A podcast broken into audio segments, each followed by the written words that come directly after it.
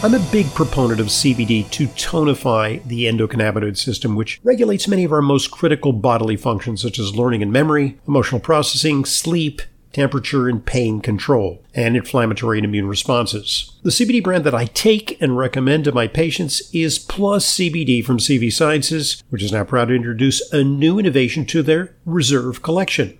A sleep gummy. The Reserve collection is a specially curated blend of full spectrum cannabinoids, including THC, Rich and bold, the Reserve Collection products are for when intense support is needed. Reserve Sleep Gummies build on their unique Reserve Collection formula with effective sleep focused ingredients to better prepare you for bed each night. Wake up feeling refreshed, energized, and ready to take on the day with Reserve Sleep Gummies. All of Plus CBD's products are backed by science with clinically researched active ingredients. To learn more and to order, visit pluscbdoil.com slash Hoffman and use coupon code Hoffman30 for 30% off. That's pluscbdoil.com slash Hoffman for Plus CBD's new Reserve Collection Sleep Gummies.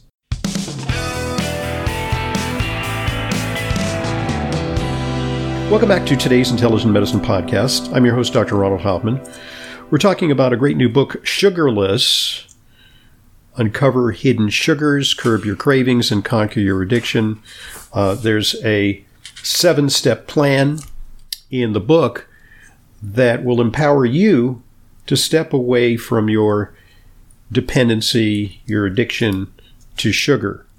And so, so let's talk uh, solutions, uh, Dr. Avena, because uh, you know obviously uh, your solutions are are based on some research. You've you've done research with subjects uh, to see what you know because maybe some of the tried and true strategies that seem to make sense don't really work out uh, when we field test them. So, w- what are some of the insights that you've gained from your research?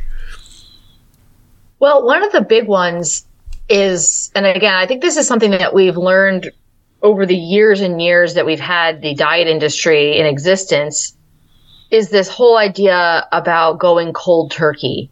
And, you know, typically when you think about something being an addictive substance, we think, oh, wow, okay, if I'm addicted to it, I need to quit it immediately and, and not ever use it again. Mm-hmm.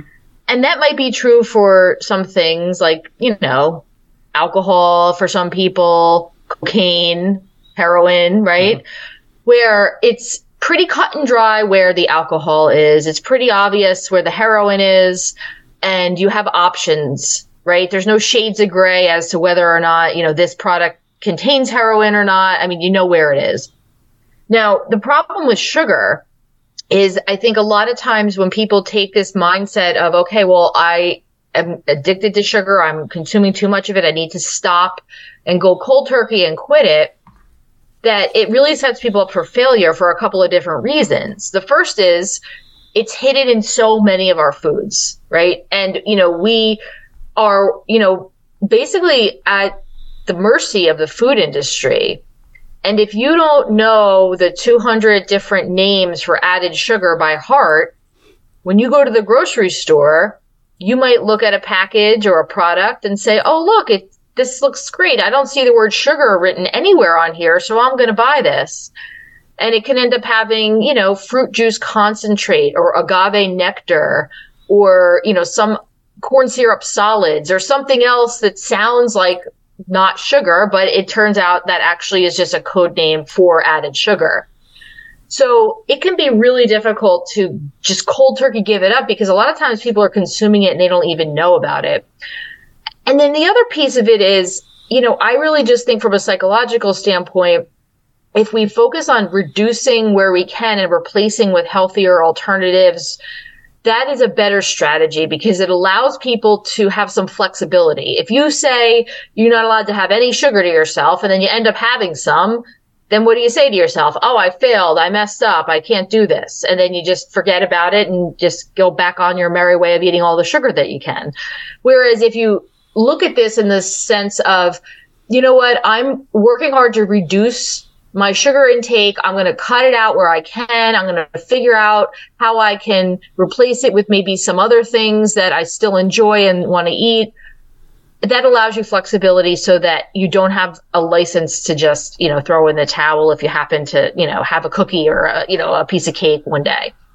So for me, I think those are really two of the big tenets of this is that we are approaching it as a, a lifestyle, as, you know, a, a, journey, not as a diet, which, you know, I think is probably the biggest mistake anyone could make when they start to want to make changes to their health. And so, you know, harkening back to uh, Alcoholics Anonymous, Alcoholics Anonymous is an abstinence model, pure and simple, cold turkey, never again shall alcohol touch your lips. Uh, and then there's some in the addiction realm who talk about uh, a harm reduction model, which is basically what you're talking about, which is okay, let's learn to manage this. Let's minimize the harm, but realistically, uh, it's too draconian to say to people that they need to be like gray sheet OA. You know, there's actually an organization, Overeaters Anonymous, which is like has a jihad against sugar and carbohydrates, you know, virtual, virtual abstinence, you know, stay completely away. And that's very hardcore. And that may be for some of the really committed people, or maybe the people who really can't go that middle path. You know, maybe there is no, no point of moderation for them. Yeah, I agree. And, you know, I think now that when we look at the American Psychiatric Association's Diagnostic and Statistical Manual for Mental Disorders, when we look at the criteria for substance use disorder, it's now on a spectrum. Okay. There's no more, you know, black and white, like you have an, uh, you're an alcoholic or you're not. There's mild substance use disorder for alcohol, moderate, severe. So there's different degrees that one can have of a quote unquote addiction. And I think that that model and that shift in the way in which they've begun to diagnose these conditions has really been good because not only does it allow for people to have awareness if they even have a mild addiction, right? That, oh my gosh, I better do something about this and get a hold of this because I don't want it to turn into a severe form of an addiction. So it opens the door for more people to get help and to, to work on their problems. But I also think it does allow us to see that you know you can be at different points on this spectrum right? It doesn't have to be you know where you've quote unquote hit rock bottom and now you have to you know pull yourself out of the abyss. You can have different degrees of severity of these addictions. And i think like you say you know there are people who probably have a very extreme form of it that the only way that they can manage it is to completely avoid it and is to very carefully monitor every morsel of food. However, I think when we look at, you know, the population in general, you know, we're seeing, you know, 50 to 60% of the population is obesity or overweight. And I do think a subset of those people probably do fall into that extreme form, but I think the majority of them probably fall more into that middle form of mild to moderate addiction, where if they can learn the skills and develop the strategies and the mindset to reframe how they think about food, how they incorporate different foods into their diet, then they don't necessarily have to have this, you know, complete abstinence approach. If we do a harm reduction, that's essentially what we want to do is reduce the harm, right? We, we can reduce the harm, reduce our chances of, you know, developing these medical complications and these mental health issues by reducing the amount of sugar that we're eating. And that's really the goal. So actually, the, so the first tenet of your seven step plan is admit you're addicted. So to paraphrase the song, uh, you might as well face it. You're addicted to not love, but sugar. Right. and you know, it's funny when I was doing the research for this book, that step is actually really an important one. And I, I actually, I had to convince my editor on this because she said, well, of, of course they wouldn't pick up the book if they didn't think that they were addicted. But there's still a stigma associated with that word. A lot of times that's a big pill to swallow in the sense where people are going to say, you know what, I actually am addicted to it. And that's why I wanted to make sure that the book was so heavily rooted in the science and I take, you know, a couple of chapters to really go through the research and go through the studies on the addiction piece and how sugar meets those criteria because I think it is important for people to see, you know, yeah, you you are addicted. Here are the criteria for addiction and here's what happens. And if this is happening with you, then, you know, you do meet the criteria. So I think that you know, for some people, it's really easy. And they say i'm addicted. Great. That makes me feel better because i thought it was my fault and i don't have willpower and i've been blaming myself all these years. And now if it's the food that's the bad guy then okay great. We can deal with that.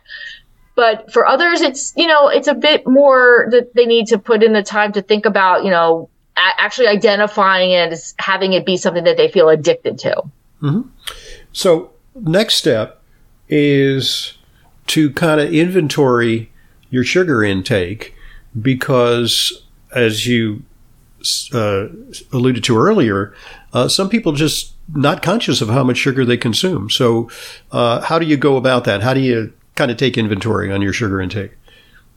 Yeah, I have a lot of different steps for this and strategies for people to try out because, you know, there's a few different things. There's, you know, the food you have in your home, right? We, we have pantries and refrigerators full of food. But then, you know, there's also when you go out to restaurants, everyone has their sort of favorite thing that they order or their favorite place that they like to go.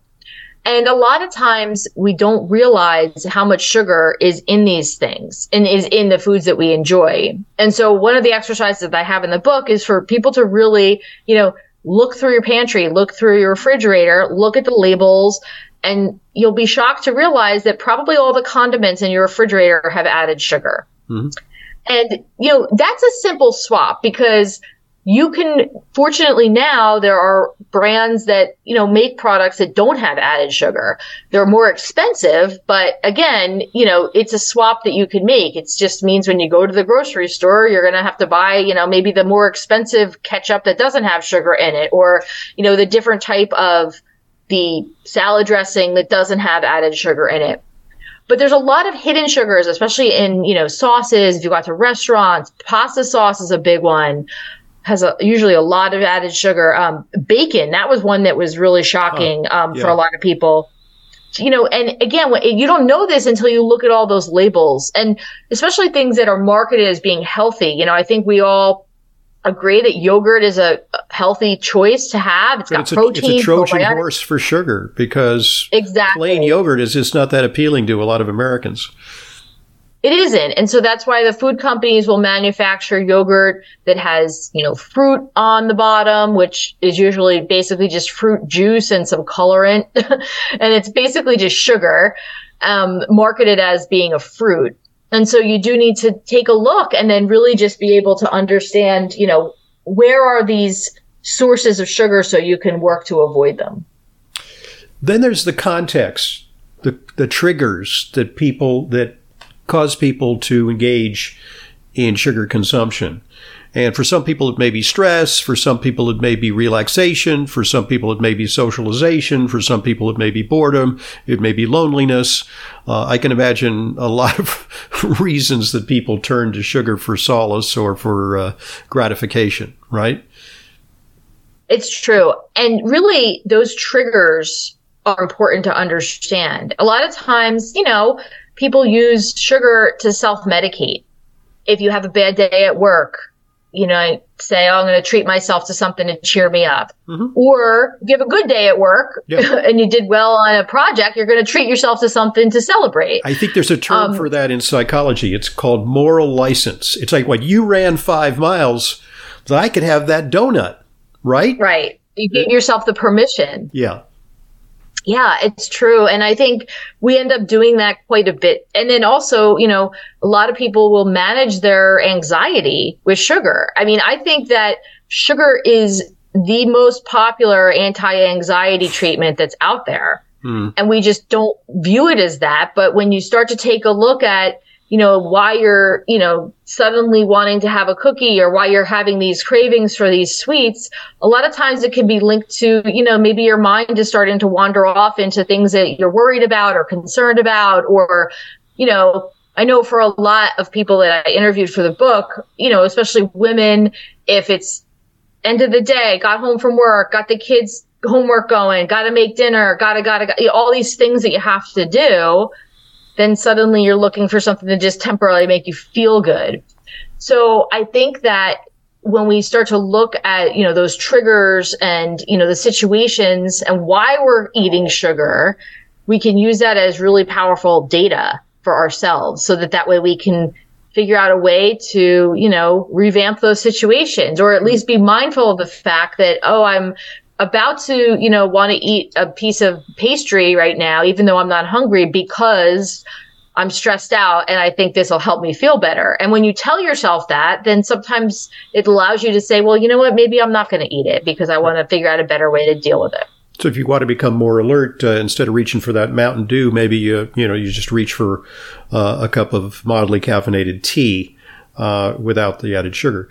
Uh, one of the uh, points that you make is that you know when it comes to eliminating sugar, uh, you can get a lot of bang for your buck by simply addressing the sugar laden beverages in your diet because many studies actually are a little equivocal about uh, you know say the sugar in bacon or the sugar that's in condiments uh, but they clearly indict ssbs sugar sweetened beverages as being right. uh, agents of disease and health mayhem yeah i'd say in the book i mean that's the spot to start. If, if you're looking to make a change, the very first place to start is your beverages for a couple of reasons. One is that, like you said, those SSBs, those sugar sweetened beverages, are invariably contributing to all the things that we've been talking about, right? The health issues, the fact that, you know, people are gaining weight, all of these things, because those sugar calories that are in liquid form go down really easy. And if you think about it, you know, if I were to say to you, I have uh, eight apples right here, and I want you to eat all eight of these apples right in front of me. You would probably sit there and, you know, you could do it, I bet, but it might take you a while and you might have to take a couple breaks and you'd probably be mad at me for wanting you to do this. But if I said to you, I have eight apples and I'm going to throw them in a blender and make you an apple puree, I bet you you could down that in less than two minutes. Mm-hmm. And that's because we so don't get the, the same satiety. Smoothie. Yeah, right. Yes. The smoothie is not so smooth in my opinion because it goes down really quickly. And again, if you were making a vegetable smoothie and, you know, let's just say, you know, you, you cannot eat kale, right? Because you don't like the texture or the taste. But if you put it in the smoothie, that's the way to eat it. That's great. But when we start to talk about, you know, the number of different things that people end up putting in their smoothies, those calories go down real quick. You don't get as satiated, mm-hmm. right, mm-hmm. from drinking things. So cutting back on the sugar sweetened beverages is certainly the first place to start. That means the sodas, the juices. And now, um, and now sports drinks and sort of those alertness beverages, you know, the, uh, you know, the stuff that the, the kids like. Yeah. So yeah, I don't want to give any names because I don't want to give them any free advertising. Right. But yes, there are quite a few popular energy drinks on the market that are really popular among the, you know, preteen and teenage crowd. And again, they are marketed as being a way to, you know, boost your energy, but they have a lot of added sugar. Mm-hmm. And it's just not the best thing to do. So if you really want to make that change, it's really about cutting back on sugar in your beverages first and foremost. And, you know, one too that I want to men- make sure we discuss is coffee. Yeah. I think that most coffee shops these days I don't know how they even get away with calling themselves coffee shops because most of them are just selling dessert. Dessert. I mean, if you look, uh, there's more sugar. The- it, it's doubly reinforcing because we know that coffee is extremely reinforcing. So you got these two addictive substances. Maybe throw in a little fat, and you know yep. that's that is something that uh, really hits the pleasure centers of the brain. Uh, and you got the perfect concoction at about you know uh, four to eight hundred calories right there. Exactly. And, you know, again, it's, it's great to have a cup of coffee and enjoy your beverages, but you just want to make sure that it's not a dessert. Yep. Make sure it's actually a coffee. And so cutting back on the added sugar in the drinks is really, you know, one of the best ways to get started with all this. Okay, speaking of getting started, one of the ways to to to kind of even out uh, your sugar cravings is to start the day right with a good breakfast. That's point five of your seven step plan. Yeah. So again, I don't advocate this, you know, cold turkey, do everything overnight approach. The seven steps are there so that you can take your time and work through them. And, you know, once you get through these initial phases and you're able to educate yourself and learn more about, you know, the sources of added sugar, what are some, you know, swaps that you can make so that you can still enjoy the things that you like, but not have all the added sugar and addressing their beverages, then I really suggest people move on to breakfast. Breakfast is something that, you know, a lot of people are rushing through. If you, especially those who are working and have to get off to, you know, their job or whatever. And so you want to have something that's convenient, but it's going to make you feel satiated and full. Maybe not and a unfortunately, Maybe not a Pop Tart. That's not ideal. No, not a Pop Tart. The cereals, the granolas, like all of these things that have traditionally been marketed to us as being these healthy breakfast options are really loaded with sugar. And so I have a bunch of recipes in the book as well that are breakfast oriented items that are no sugar added and no sweeteners in the sense of no, you know, stevia, monk fruit or anything like that. They're literally just sweetened with fresh fruit or frozen fruit in some cases and it's really, you know, I think an important spot to start when it comes to figuring out your meals. And I wanted to ask you about that now that you've brought it up is what about the role of uh, non-sugar sweeteners? You know, you, you, just substitute, you know, you can, instead of drinking Coke, you know, drink Diet Coke or, you know, use uh, stevia or monk fruit or, you know, any of the ubiquitous uh, sugar substitutes uh, to uh, address your sugar craving and, and not get the adverse effects of the sugar. What about those? Right. Well, I think when these were first developed and initially started to become popular, the hope was that they were going to be, you know, the savior of us in the sense that you could have this sweet taste, but not, you know, the damaging effects that sugar can have. But now that we take a look at the research, you know, studies show that people who consume diet sodas, diet beverages, um, use those types of products, especially if they're overweight or obese, they're actually more likely to eat more calories later on. Mm-hmm. So you might save yourself 200 calories right now having a can of diet soda, but you're going to end up eating 400 extra calories at dinner. It, and so tease, in the end, right? It's it, you know it's sort of you know uh, it, it teaches your brain to seek out more carbohydrates later. Right. I mean, and if you think about it from a biological standpoint, I mean, you can't blame the brain for doing that because you're giving it this sweet taste, but then you're not producing the calories that your brain's expecting. You're not producing the, you know, alterations in insulin and, in some of these cases, alterations in blood glucose. So again, I think that these alternative sweeteners, they, I don't want to say that I am against them because I'm not. I think there's a place for them. I think especially if you're trying to wean yourself off of added sugar that, you know, they could be a crutch. But at the end of the day, I kind of view them as methadone for heroin. I mean, yeah, it's better than heroin, yeah, but right. you don't want to live on methadone for the rest right, of your right. life either. So ultimately, we need to get ourselves off of this dependence on having everything so overly sweetened. So, in the book, you know, this uh, seven step plan includes uh, suggestions for addressing uh, dinner, addressing snacks. Uh, I think one of the big problems uh, with American eating habits is that we snack all too frequently. Uh, but if you are desirous of a snack, there are better alternatives than a sugary snack, right? Absolutely. I mean, I really think the key to snacks is having healthy fats and protein because that's essentially what's going to, you know, make you feel full until your next meal. When people have these high sugar snacks, it makes you feel good momentarily, but it doesn't make you feel full for very long. And so again, I think that really focusing on proteins and fats as your way to help you bridge between meals is the best way to go. Good. So, and I also wanted to ask you, and this is a little bit different, but you uh, studied neuroscience. So, part of neuroscience is uh, studying pharmacology and the uh, intense uh, effort to come up with drugs that reduce appetite. Uh, do GLP 1 drugs, you know, the Wegovy's, the Mounjaros, the Ozempics, the Rybelsus of the world, uh, do they hold out hope for people who have really challenging sugar cravings?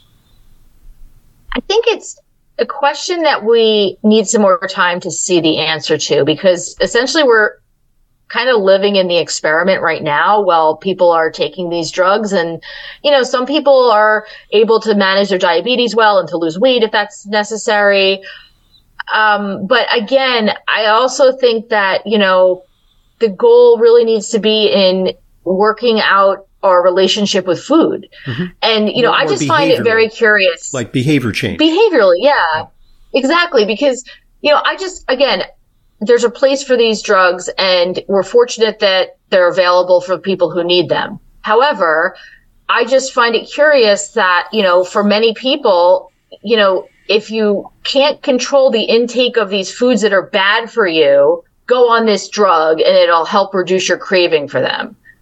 To me, the more sensible solution would be let's reduce the amount of these foods that are bad for you so that you're not compelled to eat them because they're ubiquitous in our society. And so, you know, when we need to make drugs to help people control their behavior around foods that are socially acceptable to me it just seems a little backwards i feel like you know we need to be focused on making our food environment healthier and helping people to you know magnify their desire to eat healthier food options and have the school the skills and the behavioral abilities to you know not have to be reliant on a drug to do that so, is there evidence that there is a comeback trail from sugar addiction, that people can become more equanimous about uh, sugar? And, you know, maybe uh, some people who have kicked sugar have said, boy, I really enjoyed uh, the flavor of that salad. The, uh, you know, the, the uh, carrots, uh, the shredded carrots in the salad taste so sweet to me now. Yeah. Absolutely. I hear it all the time. I get emails daily from people talking about this very fact that once they have made changes in their diet that it's almost like they have this whole new world of flavors because a lot of things that they never thought had much flavor to them or tasted sweet now suddenly they can taste the sweetness in fruits. They can taste the sweetness in things like carrots when they're roasted especially. And it really can be a big game changer for people because then they're finding that hey if i have a sweet craving I can have a couple of grapes and that satisfies it. I don't need a chocolate bar. I don't need, you know, a bowl of ice cream. I can get that sweet craving satisfied by some of these foods that are actually healthy for me. Mm-hmm. And I wanted to ask, you know, finally in conclusion, you know, we talked about, you know, health problems like diabetes and, uh, you know, the, all the problems that are associated with obesity, you know, these, these hardcore health problems that uh, kill you, cancers and so on.